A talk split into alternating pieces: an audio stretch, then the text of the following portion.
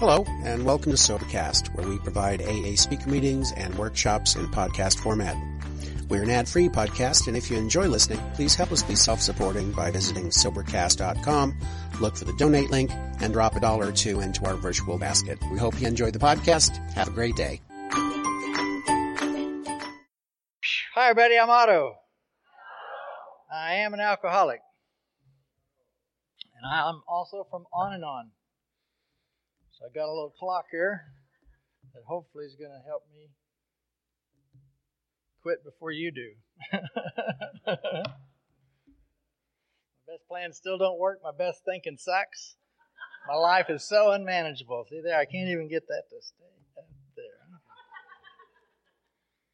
We're off to a good start. I like to drink. I find these novel. if you drink the way I drank, you don't need one of those. Ah. But I am pleased to be here in uh, Washington. Uh, I don't know, lots of S's, lots of M's, whatever this is. We're near Seattle. Uh, I'm always pleased to be uh, asked to come and share my experience, strength, and hope with uh, a bunch of alcoholics. For one thing, today it has a happy ending. You know, it's a story with a happy ending. And for a long time, my life was just this sad, pathetic, oh, can we endure this life? And today things are better. I'm really glad to be here. Now, if I'd have known I was going to have a hall like this and a big stage like this, we would have arranged for a choir. this this would have been quite a show, let me tell you. And I'd have had some guys over here singing "Nobody Knows the Trouble I've Seen." I mean, I can put on a show. So, but this is nice, very nice. I'm glad you all are here. I understand this is a new venture, this monthly speaker, and I'm glad that you're here to support it. And I hope that next month you'll bring somebody else with you so that we can start to fill this place up. Uh, Daryl and them are out on a limb uh, financially to make this happen and uh, we appreciate your support. And those of you that can give more, please do because we do this where I'm from and it's it's a highlight of the month when the monthly speaker comes in. Not because of the wonderful speakers that come in, but because of the wonderful fellowship we have when we all get together to do this. So I hope that this is a big success, and I'm glad to be a kickoff part of it. You know, maybe we can put a little bow on this, and and something will come from it. Uh, I am originally from Oklahoma City. Uh, that's not special, other than the fact that uh, Oklahoma City is not a big city. It's not like Seattle. It's not like Dallas. It's it's just this little flat place where everybody drives real slow, and all the streets don't have curbs, and you don't get in a hurry. And uh, I used to complain about having to drive all the way across town to do something for my mother-in-law. You know, it was like it would take 12 minutes to get over there, and and uh, uh, so uh, Oklahoma City was a, nice little town, a great place to grow up. Uh, it, it's not a wealthy community. Oklahoma's not a wealthy state. There's a few people that have all the money, the ones with all the land and the oil and whatnot. And the rest of us, we just kind of all huddle in the corner. And I happened to grow up in a little 900 square foot house that was right outside the second turn of the stock car speedway. And I love race cars. And when I was a little kid, those jalopies would roar around that racetrack and they'd go around that second turn and they'd throw mud over the fence and it would land in my front yard. location, location, location. This is a prime piece of real estate, okay?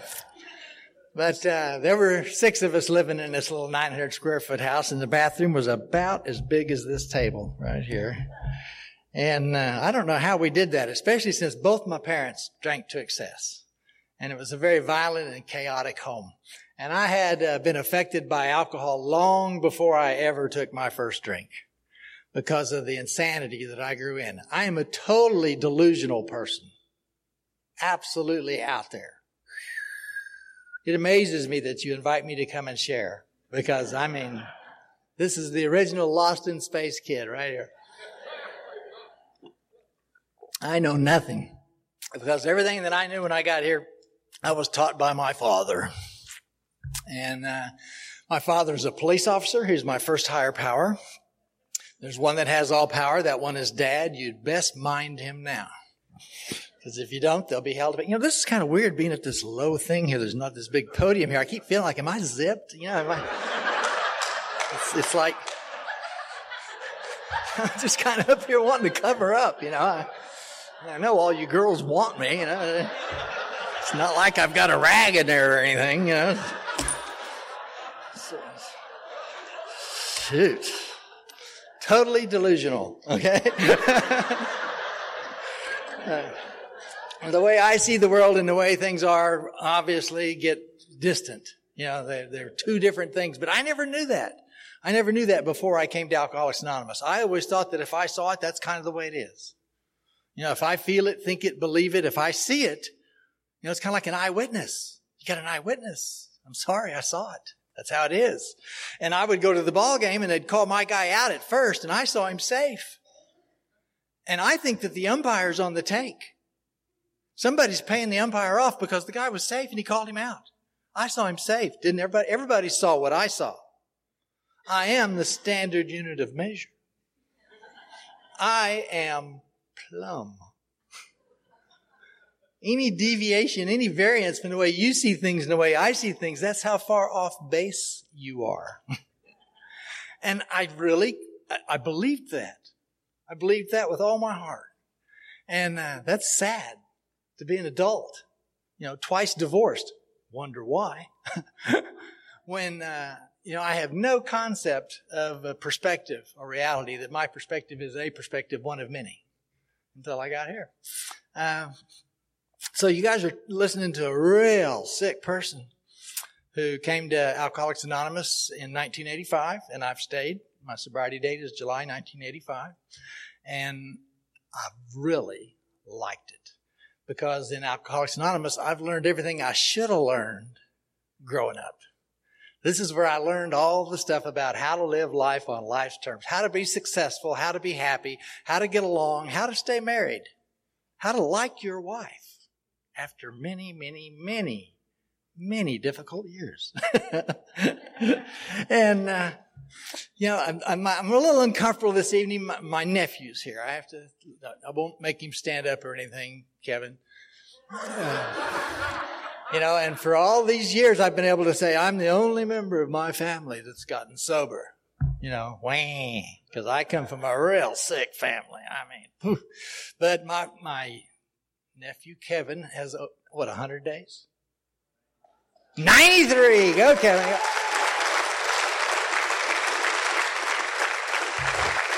And I couldn't be more excited to have a family member in recovery. This is going to be exciting. I can't wait to watch this one. It's going to be fun. This is better than sponsorship, just watching my nephew, you guys. See, I know the truth. and in my family, if you're like my family, the, my family where I come from, you know, our favorite pastime is talking about whoever's not there. That's what we do. We don't ever, you know, we're never introspective. We never talk, well, we may talk about ourselves, but we like to talk about whoever's not there. That's why Kevin's here tonight. you know, he came all the way up from Sacramento just to make sure he wasn't the topic of my speech tonight.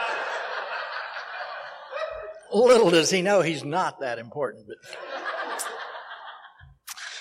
Uh, I'll get going here in a minute. I, anyway, uh, I learned things like growing up, I learned uh, practice makes perfect. Where there's a will, there's a way. If anyone can, you can. Quitters never win, winners never quit. Exceptions are made for exceptional people. Always give a man a good hand. Don't be afraid. Don't you cry. I'll give you something to cry about. Don't feel bad. If you feel bad, there's something wrong with you, I thought. And so I was a chameleon, and it didn't matter what I was feeling. I'm fine. I'm fine. How you doing? I'm fine. Now, you know, the night before, I opened up the door and I see my, uh, my, I listened to my mom screaming and I see my father on the bed in this converted garage, this one car garage, and I'm looking down these wooden stairs and my dad's got my mom pinned to the bed with his knees on her shoulders and he's hitting her in the face with his fists and the blood's all over the bed and it's all over the walls and you know, when he tells me to get back to my room and I go and the next day I'm off and everything's fine. And around my house, we don't talk about what happens around my house. Uh, if I want to spend any time with my dad, the person I most wanted to please was my father. You know, he was a motorcycle cop. I, oh, I wanted to be a motorcycle cop. I wanted to ride motorcycles. I saw all the cool bikes you got. Who's got the little trike? Whose trike's that? That's your trike? Will you take me for a ride? I always wanted to ride a bike. You know, my dad was a motorcycle cop. He was cool. And, uh, used to take me for rides when I was a little kid. But, uh, if I wanted to hang out with my dad, I had to go to the tavern. Because that's where he was when he wasn't working. And so I'd go down to the tavern. I grew up in taverns. And I grew up with, uh, honky tonk and, uh, and, uh, bookies and, uh, shooting shuffleboard and playing dominoes and parlay cards and fighting and greasy hamburgers and belching and dancing and it was fun. I had no idea what reality looked like. Uh, I thought we were normal. We'd dress up on Sunday and we'd go to church. We went to one of the finest churches in Oklahoma City, a very modern church, had the first escalator in Oklahoma City. We are cool. Ah, big pipe organs. God, it was great. We'd go in there and sing, Jesus loves the little children. Then we'd go home and beat the hell beat out of us. You know, I just, it was confusing for me. Church was confusing. One Sunday we went to church. I loved our minister. His Bill Alexander was the name, fiery redhead. I loved to listen to him preaching. One Sunday he didn't show up. It turned out he had perished in a plane crash the night before. That was confusing to me. But we don't talk about those things in my house. You don't ask dad questions he doesn't have answers to. If you want to talk to my dad, first off, we had picture in picture before picture in picture was cool. Okay? Because my dad would put one television on top of another television so that he could watch all the sporting events at once. You know, don't even need picture, don't need split vision. We got TV on TV. And when you talk to my dad, you don't talk to him, you talk at him while he's watching TV. And he may respond to you and he may, may not. And uh, so we don't talk to my dad about things like death and about fear and, and whatnot. You know, when my dad, uh, uh, you know, he, he teaches me things like how to kill. And, uh, he uh, put me in jail when I was like 10 took me down, put me in jail, so I'd know what I was in for if I wasn't a good boy. And uh, he was my hero. He was my idol. I tried my very best to be everything that I thought he wanted me to be. I played football and basketball and baseball. I played all the sports. wasn't good at any of them. Uh, but I played and tried real hard at all of them, and I was in politics. I was student council, and I emceed the pep rallies and headed up the paper drives at a big high school, and and uh, Oh, I was class president, voted friendliest boy at school. I'm top teen. I mean, the teachers give me gifts when I graduate. I am a good kid. But it didn't matter. It didn't matter. You know, the, it wasn't, I could not be good enough to keep my mom and dad from going to Catfight City. My mom and dad married and divorced each other three times before I got out of high school. They couldn't live with each other. They couldn't live without each other. And I'm married and divorced and married and divorced. And my sister is married and divorced and married and divorced and married and divorced. And I have two younger brothers, married and divorced. And married and divorced and married and divorced. We do not have a family tree. we have a family thicket because I mean, every poor little kid in my family has got like 12 sets of grandparents and a half of a quarter of a Cherokee hoochie mama. And, you know, Christmas is the holiday from hell. Everybody wants a piece of some kid somewhere at some time. And you, there's no way you can get to everybody. And, you know, my family is the kind of family where we give each other alcohol and drugs for gifts. Okay? Now, if you didn't grow up in a family like this, you, you may have raised your kids in one like this, but you didn't. It was, it was, it was bizarre. And no one ever mentioned alcoholism. Nobody ever, it was never a topic. I came into, I went into a treatment center when I was uh, 37 years old. And, and that treatment center was the first time I had ever heard of Alcoholics Anonymous. I'd never heard of you before. I had no idea what an alcoholic was, except that it certainly couldn't be a stud like me. And it obviously wouldn't be a police officer like my father. So I have no idea what an alcoholic is. I think it's like a skid row bum or a W.C. Fields, you know, somebody funny with a red nose or something. I have really no concept whatsoever. All I know is that I am a good person and I'm trying as hard as I can to do it right, to put on a good show, to make you like me.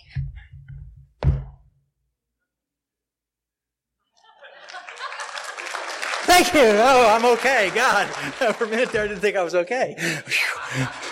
yeah, I, uh, I needed you all to tell me I was okay because uh, I knew the truth about me. You know, I knew what I was doing when y'all weren't looking, and I knew the things I was doing that I got caught for but didn't get in trouble for because my dad was a policeman, and I knew the things that, uh, that you know I know all the truths about me. And if you all knew the truths about me, you wouldn't want anything to do with me. You know, and so I needed very much so for you all to tell me I was okay and to approve of me and that I looked nice. And, and I did stuff a rag down my pocket there many, many a time, trying to impress somebody. And uh, married and divorced, married and divorced. uh, anyway, uh, I, I, I, we were all pretty screwed up uh, before we ever took our first drink, any of us kids.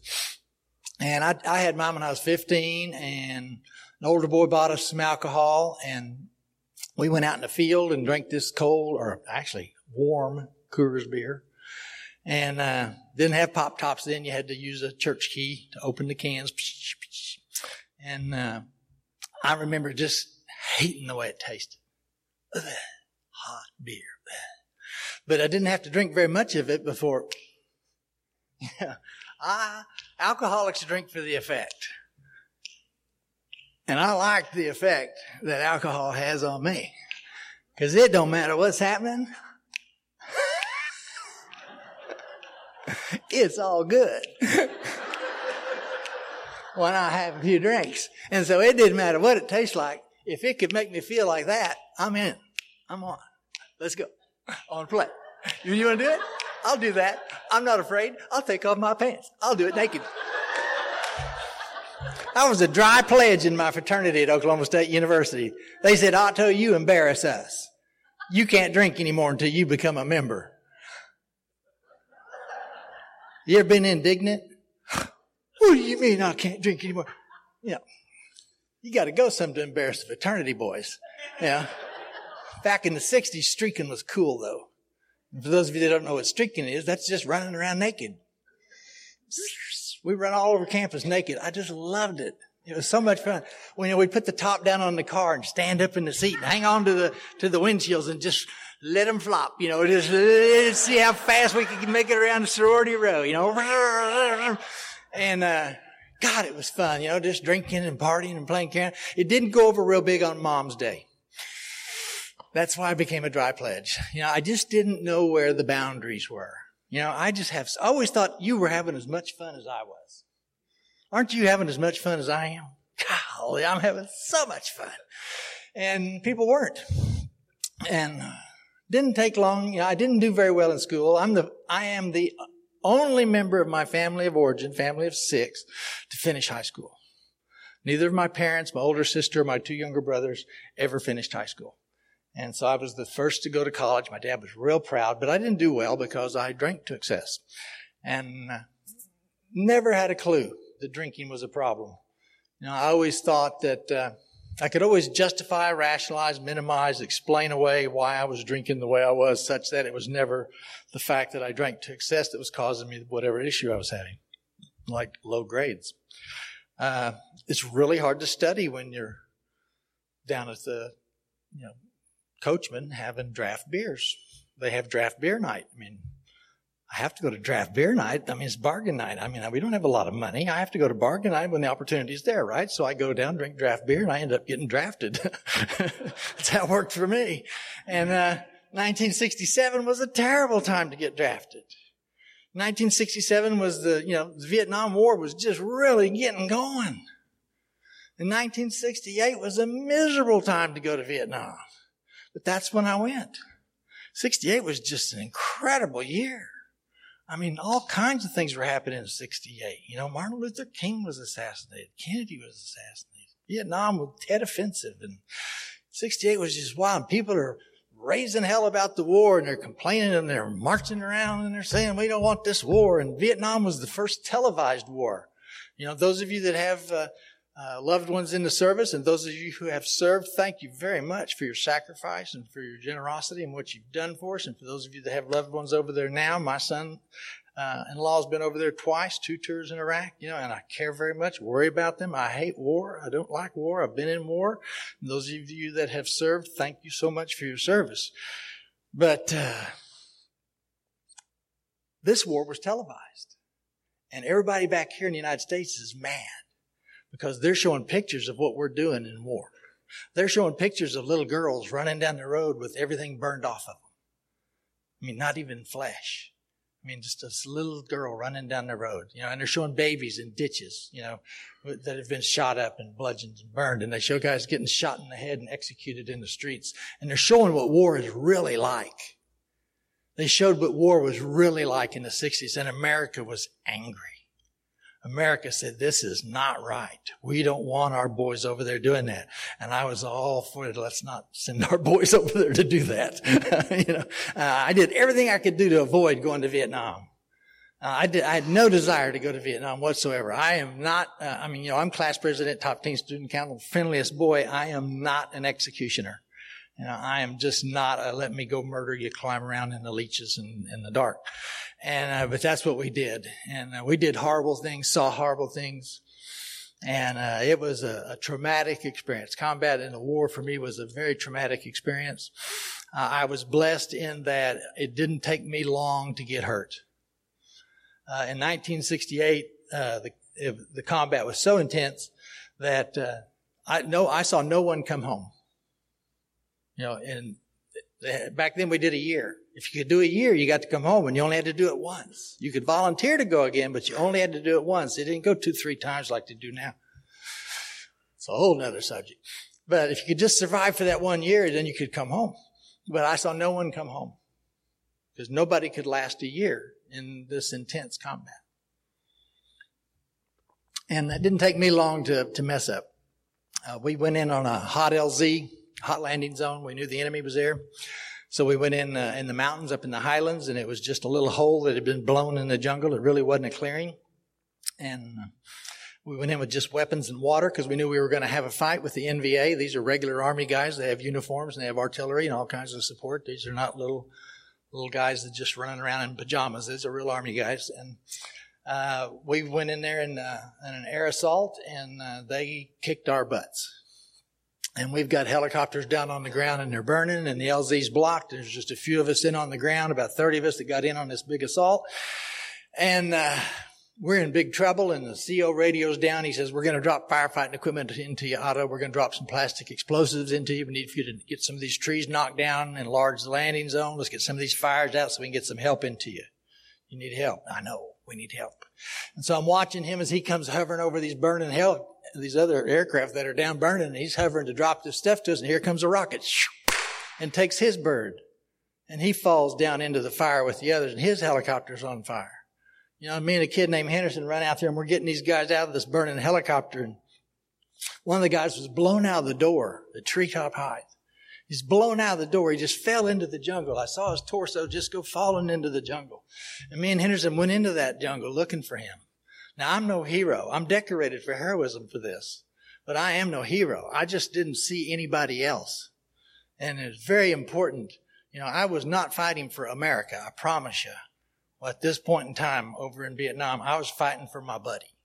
I'm fighting for the guy that's next to me so that I'm not by myself. And when Henderson went around the corner, I'm going with him. Okay. So we, we go find this kid and he's blown to pieces. He is blown to pieces, but he's still alive. But this haunted me. This was a great excuse to drink. There's only one reason why I drink the way I drink, and that's because I'm an alcoholic. I drink because I'm an alcoholic. For no other reason would a person drink the way I drink than an alcoholic. If, you if I were to list all my drinking experiences on there, a, a reasonable person would look at that and go, this person's an alcoholic. He should have quit way back here. And look, you know, he, yeah, he don't drink right. You know, this is, you know, that's just an excuse because everybody that got blown up in Vietnam does not drink to excess. But that was a great excuse for me to drink and use the way I did. Uh, and this, the nightmares I had about this young man, because we got to him, he had no legs, his arms were all mangled, and his face is destroyed. And he's still alive, and he's crying, and he's calling for his mom.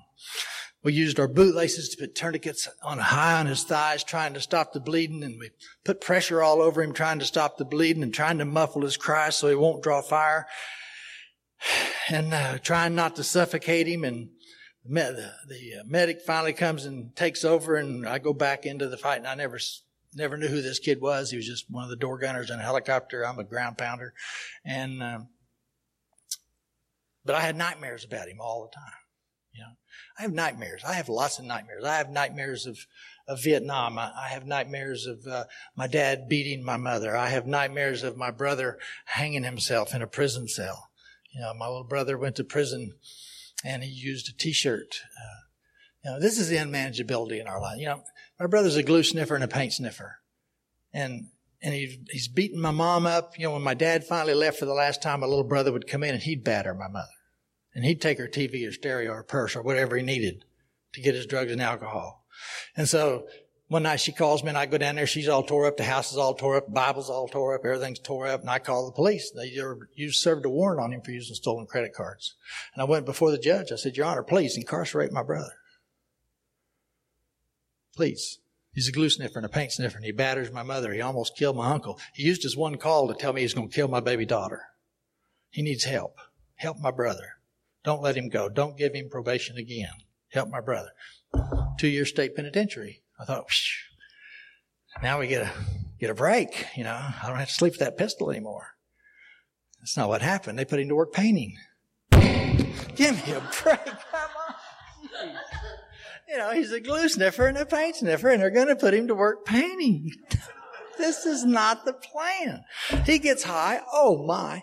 And, uh, they, they find him, you know, and they put him in a holding cell to transfer him back to a, a more secure place than he hanged himself. He killed himself. He got to that stepping off point. And uh, I didn't know it then. That then it was just my fault. And my family was happy to blame it on me because it was my idea to go before the judge and ask for them to incarcerate him.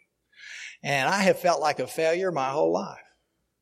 You know, the next day in that fight in Vietnam, I walked up on an enemy position and I was shot twice. Just a short burst of machine gun fire, ring! Two rounds went through me. One went right through my uh, left cheek, came in right here and came out next to my sphincter. You ever heard the expression, we're going to blow your ass off? I carry my billfold over here, so it looks, so it looks like there's something going on, because there's nothing going on over there. Ain't nothing over there. They took it with them, and uh, the other round went right through my ankle, my left ankle. And uh, when I turned uh, 21, I'd been in the hospital four months. Spent seven weeks in a hospital in Japan, and then went to a hospital in California, and then a hospital in Texas. And finally wound up at Reynolds Army Hospital, Fort Sill, Oklahoma, so I could be close to my family and get that get that family support, you know, to help you to heal. And uh, when I turned 22, I was still there. I spent the first nine months in a body cast called a spica, plaster, from here down. Can't move anything but my arms for nine months. I have a gross staph infection that will not let me heal. Everything's blown off and they're trying to stick it back together with just big screws going every which way. They've got my left leg shortened up about four inches and they've got my foot fused in a dropped position so I can walk on my toe, hopefully turned out. And, uh, but it will not fuse because of this infection and they just keep cutting pieces of me off. They just keep cutting pieces off. And I swear I've been tortured. I've been tortured. I was in the hospital 21 months And when I finally got out of the hospital, I had an open draining wound in my buttocks for seven years. I wore big gauze bandages on my butt, where my butt should be, to keep the pus from running out on my clothes. And guess what? I feel sorry for me. All my buddies have gone on and got their degrees and they're in dental school and they're they're doing good and they've got careers and jobs and I'm on crutches and I can't walk and I can't sit down. They're trying to get this thing to fuse solid. I, I can't sit on a chair. I can't ride a bicycle. I can't ride in the back seat of a car. I can't sit on a toilet. Uh, uh, I'm angry. I'm angry. I'm really angry. I remember one time I went to a therapist. I, went, I saw a lot of therapists. saw a lot of therapists, a lot of doctors. I'm a dock worker. It has nothing to do with boats. Okay. I know you guys have big ships out here, but no, I'm a dock worker. Never been on the docks. I have been to a lot of docks though to get medication because I like to eat pills. And you know, it hurts. It hurts. You know, if you had this, if you had this wound, if you had this injury, well, you'd, you'd take medication too. This is not something I'm making up. You know, this is not a back hurt. you know, even though I know those are real. But I mean, I got a bad wound. I could go to any doctor, anywhere. I'd just drive out of town a few miles, you know, and just go into some little clinic and drop my pants and they'd go, oh, shit, that hurts. Yeah. How'd you? Oh. How long are you going to be away from home? Yeah, let me give you some whole bunch of this. Yeah. And then the VA would send me more in the mail. You know, I got pills coming out my wazoo, and I like to carry them in this little watch pocket right here in my 501 blue jeans. All through the day, you know. What you got? Tic Tac. Can I have one? Oh, all gone.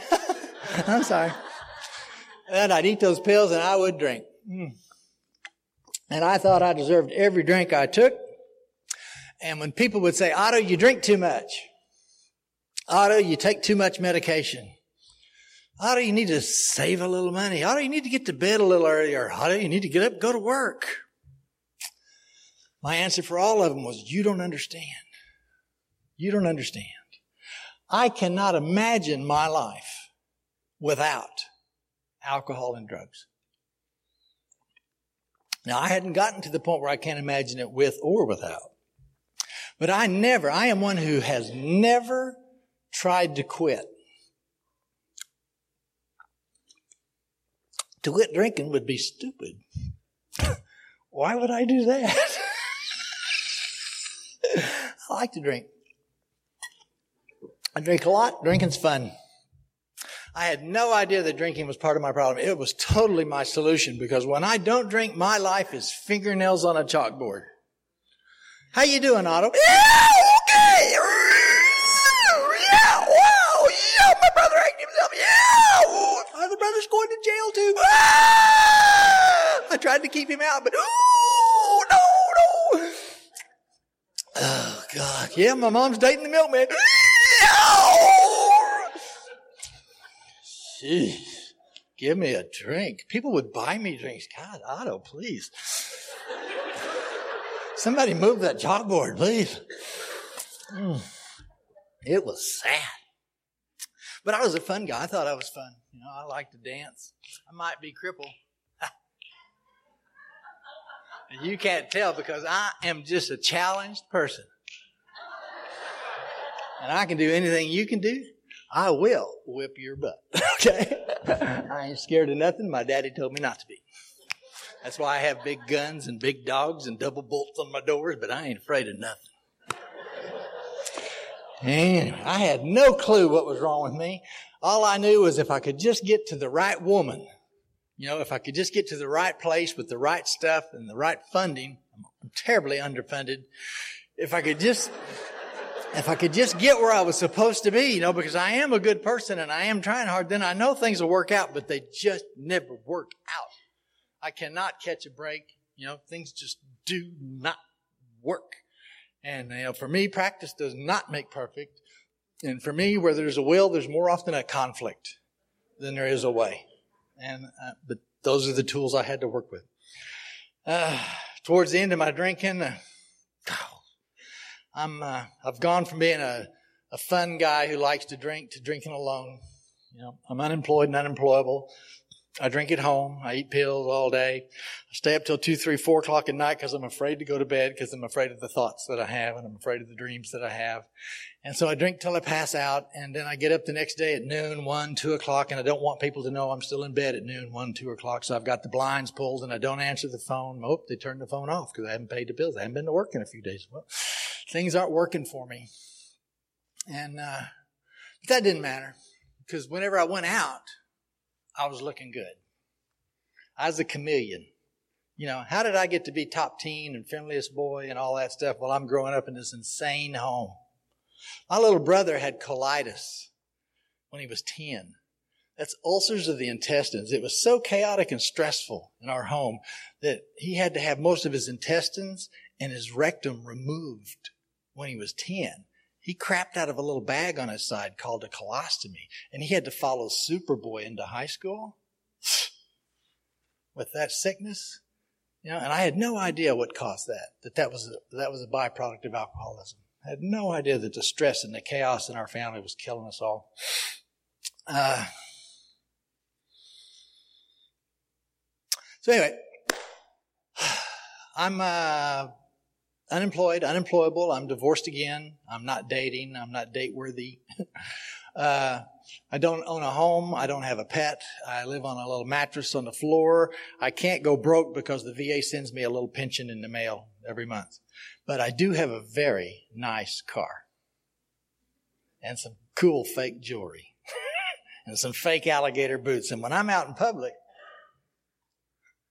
you'd think I was a model for GQ you think I worked, you know, for somebody. but it's not true. Because uh, I drink too much. I went to Florida for the car races. I, like I said, I'm a racing fan. I went down there. Is my, my last hurrah. My last hurrah. And uh, I went to uh, the Daytona 500. And I, was, I had warned all, my friends and everybody I, I drove down there by myself in my new leased car that I couldn't afford. And I met up with some good old boys. It's easy to meet up with the good old boys that drink the way I drink. You know, I never hooked up with the family that has the three little kids in the Playmate cooler. you know, I hook up with the big old boys, got the big styrofoam cooler, you know, and it's just full of alcohol.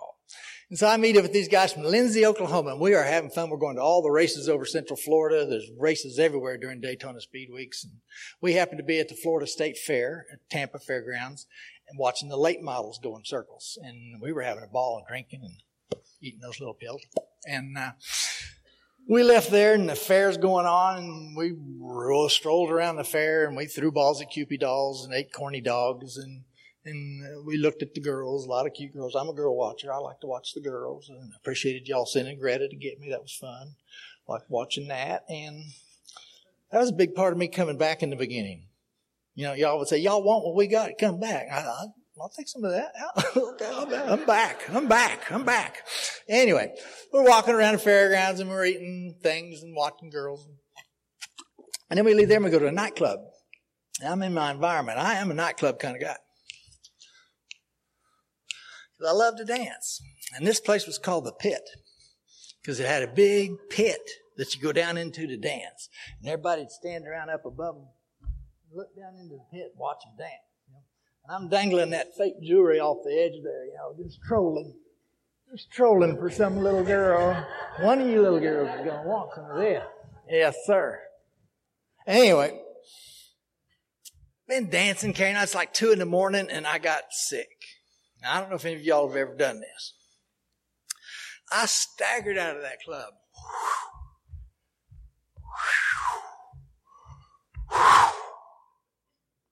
I am sick.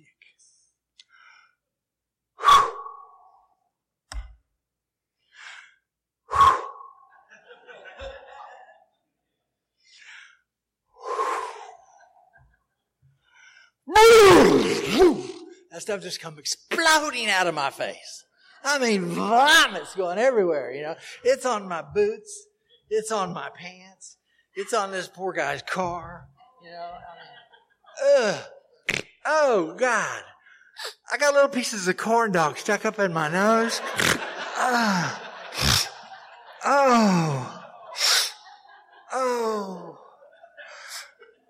Oh.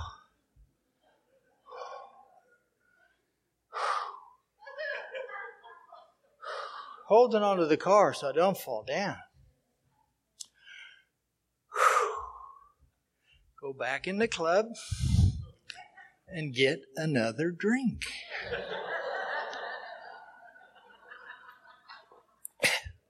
I have to wash that taste out of my mouth.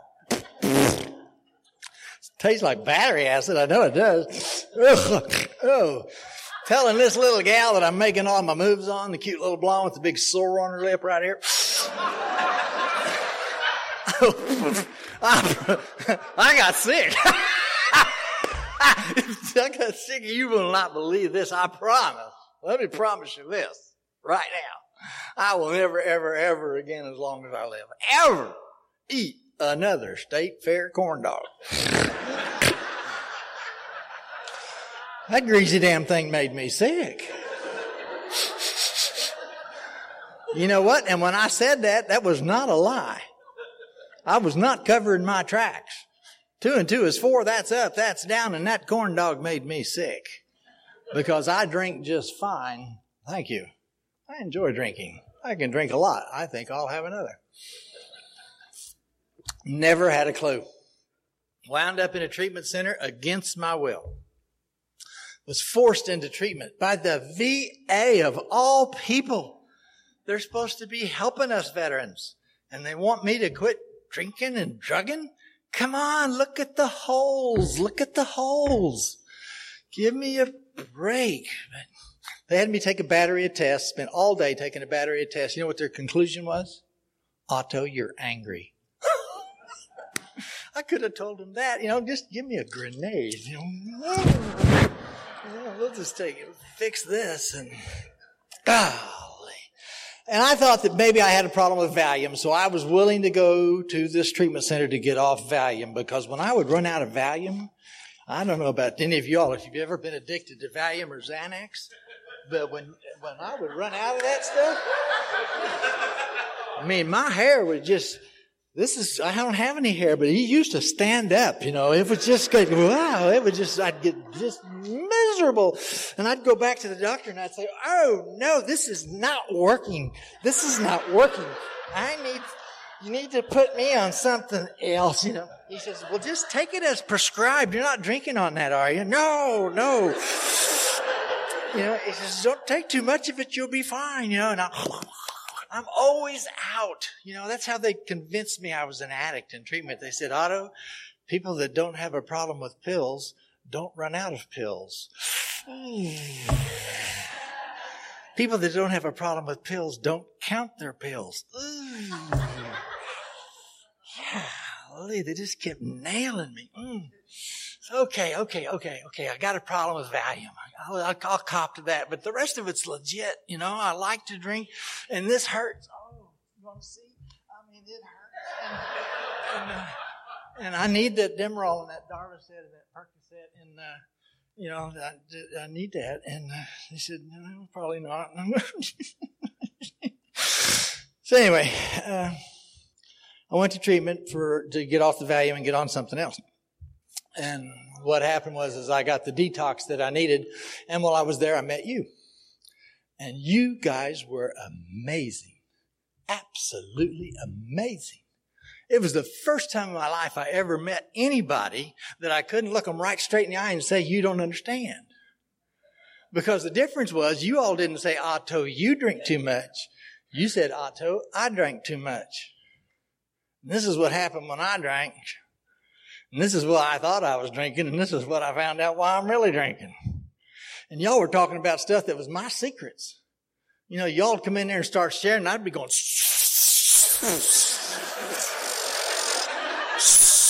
don't go there, don't go there, family secrets.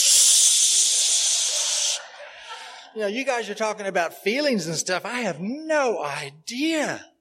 You know, they gave me this little card with all these little funny faces on it when I was in treatment. You know, this is what angry looks like. This, this is what happy looks like. I knew those two. The other 28, I had no clue.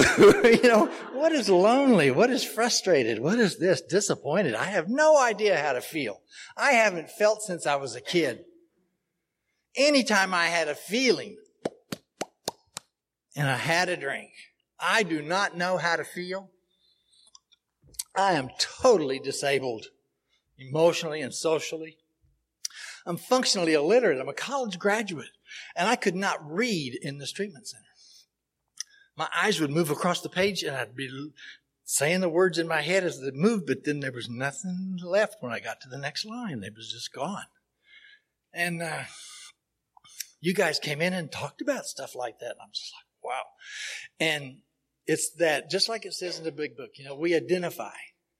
One alcoholic talking to another alcoholic can, you know, when sufficiently armed with the truth about himself, can help this other person to see the truth about themselves. And that's just exactly what happened to me. You guys came in and told me about you, and I went like, I'm an alcoholic. Who'd have thought it? a stud like me. I'm an alcoholic.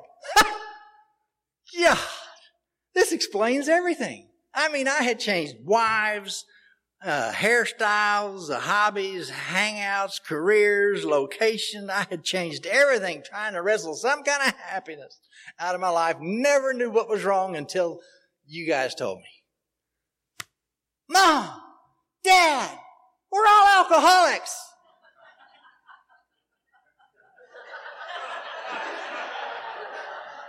They weren't as excited about it as I was. They didn't come to family week. They, they, they, they went. But you know, I am an overachiever and a perfectionist. I thought those were attributes when I got here. uh, man, I was so low when I got to treatment. Oh God, I loathed myself. I was just down here talking to everybody because I'm nothing. I mean, can I go? Oh, I'm not worthy. I'm not worthy. Is there anything you can say nice about yourself, Otto?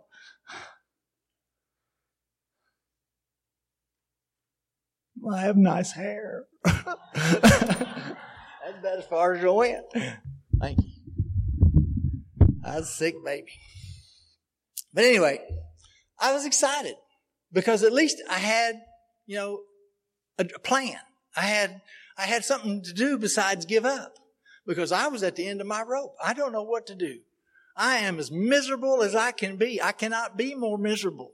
I cannot drink more alcohol. I cannot eat more pills. I cannot. I cannot be any more isolated or alone. I cannot be any more terrified of the dark or going to sleep. I am, thank you so much for giving me this hope that maybe I'm just this sick alcoholic that can be helped. It's a treatable disease, you said. It's treatable. We have a treatment for this. You know, we treat it with abstinence. I know what abstinence means. That's what that means because, you know, just because I decide that, you know, okay, I'm alcoholic, that doesn't mean that my mama changed, my daddy changed, my history changed, my hip changed, you know. I didn't see the things I see, I didn't do the things I do. I mean, everything's the same. The only thing that's different is I'm not drinking. So now what? You know, and you guys said, well, we have a program of recovery. Very simple, not easy. Very simple. You want you to uh, become part of our fellowship. You hang out with us here in AA. We get together. We're a social bunch. You know, and if you've got one hand in Johnny's hand, and if you've got one hand in Billy's hand, you don't have a hand to drink with. And if we'll just all stand around and hold hands, you won't get drunk. Well, that makes perfect sense to me. Of course, I don't like holding hands or hugging or any of that stuff. But, you know, you guys had some really wise answers to some really difficult questions. I don't know answers. I don't have many answers for anything. Nothing's working for me. Uh, you said, so you're going to hang out with us. We're going to have fellowship. You're going to go to our meetings, you know, and we're going to talk about the solution. We're not going to talk about the problem. You know, we identify with each other because of the problem, but we have a solution to our problem, a common solution. We're going to share about that in our meetings. So you come do that, and we have 12 steps. And we're going to work these 12 steps. They have this little shade on the wall, you know, pull it down, and uh, it had these 12 steps on it. And, and uh, God. God, God, God, God damn. Oh no. It was a God deal. I couldn't believe it. Oh no, you guys have reeled me in. Just like it says in the book. First you tell them about the malady. You know, come on in here, Otto. Come on. Just set that baby. Just set that hook. You know, you got me. Okay, I'm on, I'm on, I'm on, I'm on, I'm oh boy, oh boy, oh boy. Okay, God. Oh no, that won't work. No, I was angry. No, no, no, no, no, no, no, no, no, no, no, no, no, no, no, no. You know, I went to treatment at St. Anthony's Hospital. I should have known better. Here again, I cannot, you know, I'm always screwing up. You know, I should have went to Schick. I should have went to the VA. I should have went somewhere where they could help me. I'm furious. And this guy named Mike, you know, you don't have to have a lot of sobriety to help people show up at these hospitals and places. We help people. You guys know. But if you're new, come on. Come on down to the hospital. You can help people like me. If you got a few days, you got more days than the folks at the hospital. And a guy named Mike, he didn't have a lot of sobriety and he wasn't particularly sharp. he certainly wasn't as pretty as I am, but he was sober. And, uh, he was asking me why I had such a problem with this God deal. And so, man, I let him have it. Both barrels. Well, if there's a God, where's he been? If there's a God, where was he during the Holocaust? Huh? If there's a God, where was he when my daddy's beating my mom? If there's a God, where did my minister die in that plane crash? If there's a God, Why'd my brother hang himself in that cell? If there's a God, why'd I get my ass blowed off and lay in that hospital and suffer for two years? Why do I live with daily chronic pain if there's a God that loves me? If there's a God, why were there all those children out at that children's convalescent hospital with my little brother and there's thalidomide babies and cancer babies and burn kids and sick kids and there's young people dying? You know, if there's a God, he's a damn terrorist and I'll fight you about it. I don't want nothing to do with him. He says, Well, I'm making a mess here. uh, he says, Otto, he says, you, you, you, you quit too soon. He says, you got the guy there in step three, and you left out the as we understood him. I said, what do you mean? He says, well, you don't, you know, what would God have to be for you to take a chance and try and turn your will and your life over to his care? I'm going, what? And so I told him the story. This is the story. The day I was shot, I'm in the jungle, thick jungle. Any drugs? I don't lose anything here. Okay. Uh, and uh, I walked up, I walked right by my guys. The jungle was so thick, I walked right by them. They saw me, I didn't see them. Uh, and I knew I'd gone far enough to get to him, and I stopped and I said, Hubbard! That's my radio operator's name. As soon as I hollered Hubbard, a machine gun right there, cut me in two. And I spun to the ground, and I had just come back from the landing zone getting a fresh ruck, because we'd gone in with just weapons and water. And I lay there, and my first thought, I mean, it takes a moment to realize that this has happened to me. I mean, you don't, it's not like you're Somebody said, watch this. Uh, it's happened and I'm on the ground and I realize I've been shot. And my second thought was, God help me. And my third conscious thought was, no way. No, no God. There's, there can I, September 22nd, 1968, I stopped wondering and considering if maybe there was a God. I became totally self-propelled, totally self-reliant on September 22nd, 1968. I had seen enough. If there's a God, I have, I am not putting my bod in his hands because I just tried to put together half of a guy yesterday.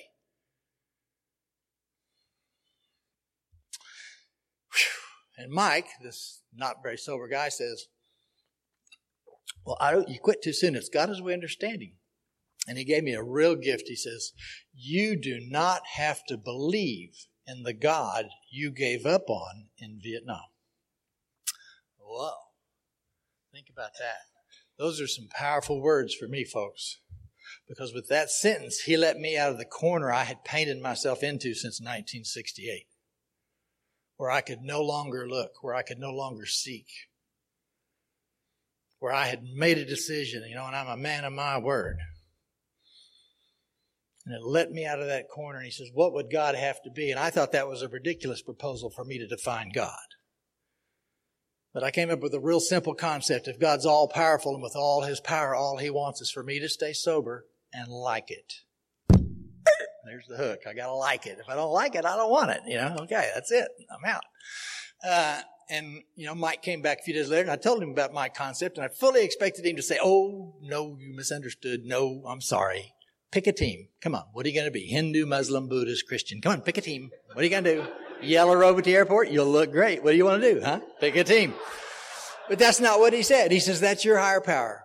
A God that loves you with all his power, all he wants is for you to stay sober and like it. You know, it's all about me. And I did not believe for one minute that this would work. Not for one minute. But I was liking you folks. I enjoyed hanging out with you. You guys would go to I would go to coffee after the meetings and get ice creams, and you invite me to meetings in your homes, and I'm liking you guys. You know, I, I got nowhere else to go.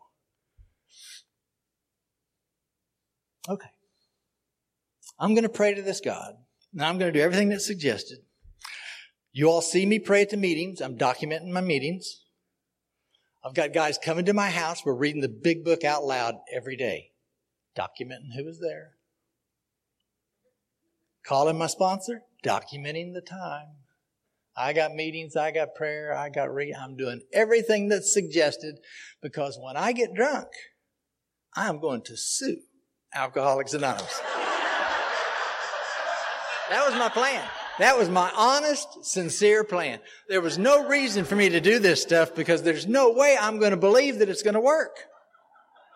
But I'll do what you've suggested and document it, and I will sue you and I will be a rich drunk. Because I figure you guys got lots of money. anyway, I did what was suggested, and as a result of having done what was suggested, I didn't drink. 30, 60, 90, 120 days. Wow. And things started to happen to me.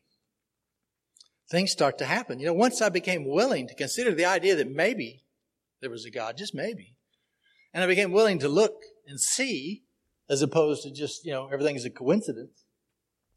Things started to happen. It was amazing. If you're new or nearly new, I just think you're in such a great place. It is so exciting to be 30, 60, 90 days sober. It is so exciting to be six months and nine months sober.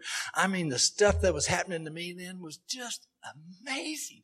I mean, God would just, wow, he just manifest stuff. You just, wow, look at this Otto. Whoa, check that out, buddy. There you go. What'd you think of that? Yeah, huh? You didn't even know that, did you? Wow. Yeah. And that's what was going on once I was willing to look. Now you wonder, okay, these burning bushes or what? No, it's real simple stuff.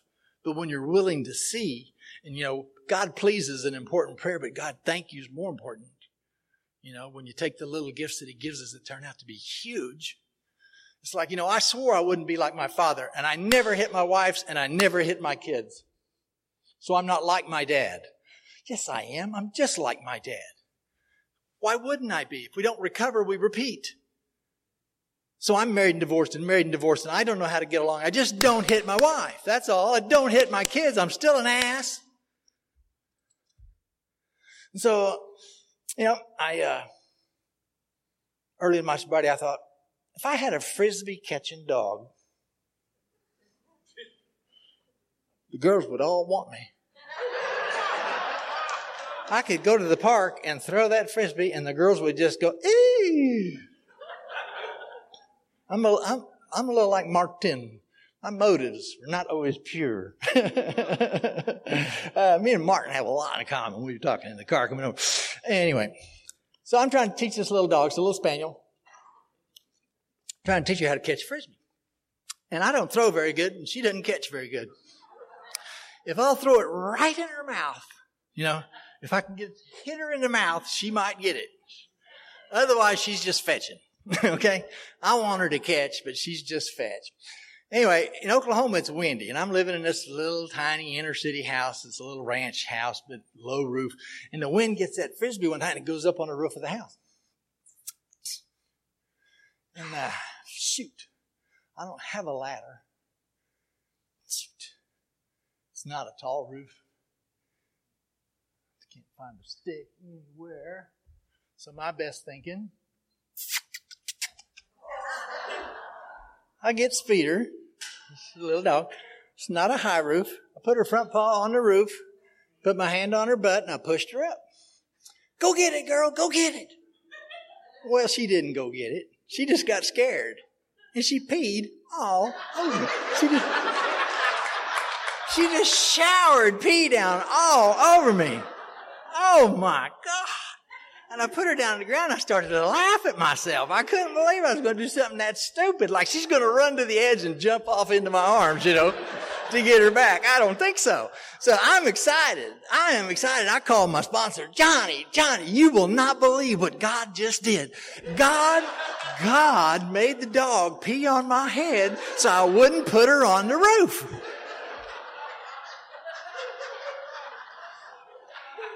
Otto, I don't know if God did that or not, but I believe He could. And I think you should go to a meeting and tell everybody. I am off to a meeting. I am excited that God is working in my life. And they don't call on me, and it's burning desire time. Burning desire time. And I'm sharing this story with them, and I hear myself say something I didn't know I was going to say. And I put the dog down on the ground and began to laugh at myself. And my old behavior would have been to kill the damn dog. Not a figure of speech. Not a figure of speech. That's the truth. I have battered my pets my whole life. I've had big, mean, go through the door to get you dogs. Kaiser and Heine and Rufus and Toots and they will eat you because I treat them horribly. I batter my pets. I never hit my wife and I never hit my kids, but I hit my dogs. And what it is, is I don't know how to feel. And so I stuff and I stuff and I stuff and I stuff and I stuff and I stuff and then something insignificant happens. The dog doesn't sit when I say sit and BAM! Just the way my dad used to stuff and stuff and stuff and stuff and then I'd say something and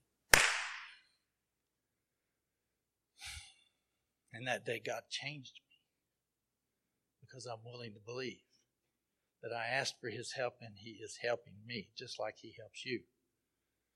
And I have not had to batter my pet since. And I began to understand my father. It was a long journey to forgive my father. My father was a nasty, vulgar, ugly man. When I forgave my father, the joy for me was in the loving. I came to love my Father just the way I love a newcomer in here, just the way you loved me when I was a newcomer, for no reason other than the fact that you're loving people and you know the joy of loving somebody who's suffering. And I loved my father, and when he died, I didn't bury a lovable one, but I certainly buried a loved one, somebody I'd known the joy of loving for years. I've been sober about three years, and my first wife comes to me. She says, You're doing so good. You take the little bitch before I kill her. and my teenage daughter comes to live with me. She is not happy to be there. She is a little bitch. she comes by it honestly, you know. This I'm her dad, you know.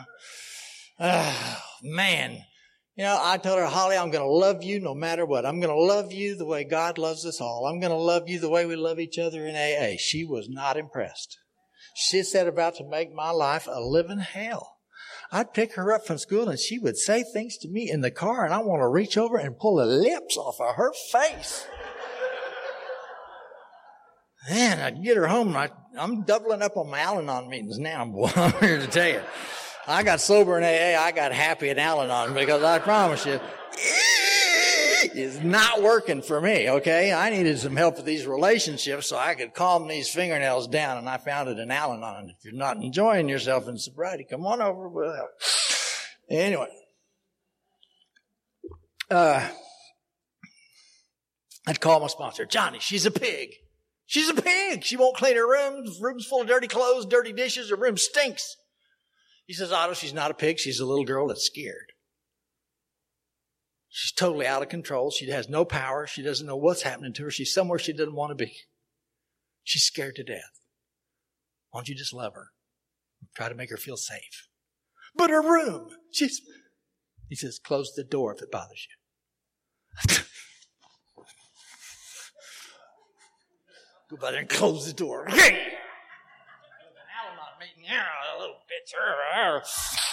But you know what? After a while, she cleaned up the room when she got tired of it being dirty. When she wanted to have company over, she cleaned things up. You know what? And when I stopped playing judge and jury and executioner and knowing all the answers and demanding she be this and that, instead of trying to help her be what she wanted to be, which was a lot of things I didn't want her to be, but I helped her to be those things, then we begin to have a relationship. You know, when I start trying to love her unconditionally the way my God loves me, my God loves me because He's God, not because I'm good. I don't have to do anything to earn God's grace. God loves me because He is God. And I will love my daughter, and I have promised her, and I have done it. I love you because I am your loving Father, no matter what. And our lives are wonderful. I'm a great grandpa today. I spent a whole fall building a treehouse for my granddaughter last fall. It was going to be about a $200 weekend job. I should live in a house this nice. you know, I mean, I know my granddaughter's going to be having sex in this treehouse pretty soon.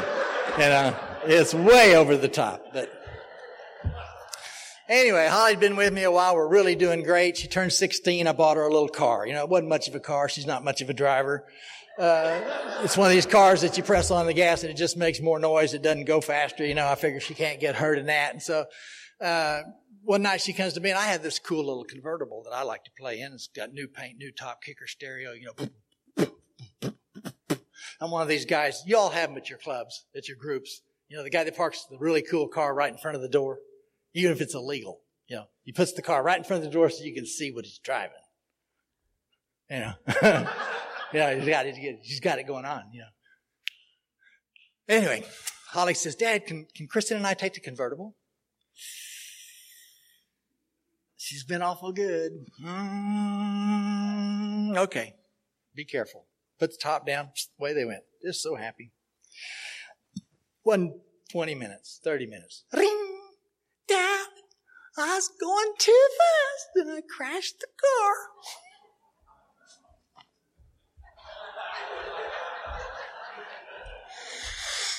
You okay? Is Kristen okay? Where are you at? Where they're not supposed to be. Stay right there, sweetie. Stay right there. I'll be right there. I'll be right there all bets are off. The little bitch is dead. Anything but my car. Okay, this is over the top. Anything but my car. And I am furious. And I'm driving her little cracker box out to get her. And I am about to pull the steering wheel off of this car because it will not get me there fast enough. And I got this conversation going on in my head, you know, where she's going to say and then I'm going to say. And then when she says, I will say, and then she'll say and I'll say, you ever do that where you have a big fight and it's just you? You know, you ain't got there yet. Anyway, so I'm having this big fight with her and I hear her say, I hear her say, Dad, I was going too fast and I crashed the car. She did the unthinkable. She did the unheard of. She did a first in our family's entire lineage. She copped to it. She admitted she screwed up. Nobody admits to screwing up in my family. My father one time admitted a mistake. My mom had him sign a document. She had it framed and put on the wall. This is true. Nobody admits to anything. And she did that day. And I heard that. That's a gift from God in my mind that I could hear. I told my dad, Dad, a deer ran out in front of me and I swerved to miss it. Which is not true. I was just going too fast and I crashed the family car. And my dad came, I remember he picked me up by my ear and he beat me. Don't you know what that car means to this family? Didn't I tell you to be careful? Don't you know what that's going to do to insurance? He beat me damn near to death. And that night I was able to go to Holly and comfort her. Because she knows what that car means to me. She knows that I told her to be careful. She knows what it's going to do, what it's going to do to insurance. I don't have to remind her. She's dying. She is absolutely dying. What a great time for dad to come whip your ass when you're just really hurting. You know, when the person you most wish to please in your life, you've just trashed. And that night I can go and do what's right, what's different, what's sober. That's love my daughter. When I took my inventory, the only thing that was wrong that night was that I let her have the car. I promise you, my problems are of my own making, all of them. I want her to like me. I don't want to have to be a parent and make the tough decisions. My problems are of my own making. I learned that doing my four step. Every problem I have in my life is of my own making. Even my disability. Now, how can that be? I was just an innocent soldier. No, not true. I was told if I could go 10 years without infection, I'd be a candidate for a prosthetic hip. I could not go a year without infection. I had pus running out of me all the time. It would close up for maybe a year, 18 months, and then it would come out again as some other piece of shrapnel or bone or something would come out of me. I had chronic osteomyelitis, a chronic staph infection. Would not heal. I come into Alcoholics Anonymous and 10 years in AA, I am 10 years without infection. Go figure. Now, how does this happen? Do you think God reached down there and said, okay, Otto, heal? No, I don't think so. Because I don't think my God doesn't make special rules for people. I think he treats us all the same. But what happened was, is when I couldn't take the pain pills to mask the pain, I stopped doing things that hurt me. I used to think I took the pills because I had the pain. Today I know I had the pain because of what I did when I took the pills. You know, I'd mow the yard, I'd play 36 holes of golf, I'd stay out and dance all night, and then I wonder why my hip hurts. I get sober, I stopped doing that. I started parking in handicap parking. I started walking with a cane. I started taking care of myself. Something else I learned in Al Anon. Take care of yourself. Whew. 10 years sober, 10 years no infection. Today I have a prosthetic hip. I live pain free. You saw me sitting in that chair just as you sit. I can sit on my toilet. I promise you, sitting on the toilet's a big deal. Because for a long time, I could not sit on a toilet. This is how I sat for 28 years. If I wanted to use the restroom, it was pretty much a target shoot. And since they blew that part of my rear end off, you know, my sphincter is kind of winking at you and you don't really know where things are going. And you know, sometimes it depends on what you know, if you're if you're at a, uh, out at a restaurant eating or something, they got these little tiny toilets. Then it's just you know, it's just bombs away. Come on, honey, you know. And uh, it's it's a miserable life. But today, today, ha ha, man, look at this.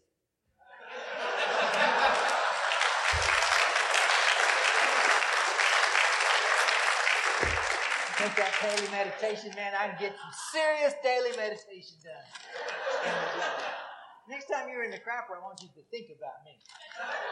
And how joyful what you're doing is. Because, I mean, when you can't do it for 28 years and you live with that chronic pain, it's awful. It was awful. I'm here to tell you there's nothing, absolutely nothing that my God can't make right for me and hasn't. Today I'm happier, healthier, more whole physically, emotionally, socially, legally, financially, maritally, parentally than I've ever been in my life. I've been married 22 years to the same gal and we still like each other. Go figure. I'd rather be with her than anybody else. How does that happen in my family? I mean, there's a big sign next to my, you know, at the hospital says no diving in this gene pool. Please, you know. this, people get hurt over here. There's no diving. And yet, you know, uh, my kids are all doing great. Got three kids, they're all doing great. None of them are doing what I want them to do. They're all doing great. And I'm, you know what? I have relationships with all of them because I haven't said a damn thing about what they're doing. Except I love you. Way to go. You know what? My brother's a pedophile. He's had a stroke. He can't talk. He still uses. He still deals. But I send him nice letters and I send him nice cards and I visit him when I'm in Oklahoma City because I'm his loving brother, not because of anything he has or has not done. And I get gifts for being that person. I sat down to write him a Christmas card one time. I have no recollections of my childhood except the pictures of my childhood and the horrors of my childhood. Pictures from the scrapbook. Yeah, I remember that dog. I, I seen pictures of it. I remember nothing of my childhood except the horror. And I start to write him a card for his birthday. And I always try to think of something nice to write for this despicable person. And I hope he never hears one of my talks. I don't know why he would. I just started to write, Carl, do you remember when? Out of that pencil flowed all the fun we had as kids. Playing Annie over the house, chasing popsicle, popsicle sticks down the, the street gutter when it rained, and racing those sticks and building forts. And I mean, it just rolled out. I wrote page after page after page, and I sent that to him in a birthday card. He ran to show it to my mother, my mother who'd never known a moment of kindness in her life, who'd only known abuse. It was the first time anyone had ever recognized her successes as a parent. And she took that and had it framed for all her kids. And I got my childhood back. And my mom and I began to embrace. I come to find out no one ever touched my mother with anything but a, a mean hand. And God had me embrace my mother one day, and she became like a puppy. I mean, she just couldn't get enough of it. It was just, oh, come on, baby, come on. Oh, all of my relations have changed. Everything's changed. And the only thing that changed was me. The only thing that was, had to change was me. The only thing that had to be willing to change was me. I came into recovery. I stopped drinking. I did what was suggestion. I have had a spiritual awakening as the result of these steps, not a result, one of many. It is the desired result of taking the steps. You want to get sober? Quit drinking. You are sober. You want to have a spiritual awakening? Take the steps. It'll change your life. You can enter into a new and better relationship with the God of your understanding. And He might do for you as He's done for so many of us. And that's those things that we can't do for ourselves. I'm out of time. Sorry I can't tell you some other really cool stuff. but God is good. Thank you.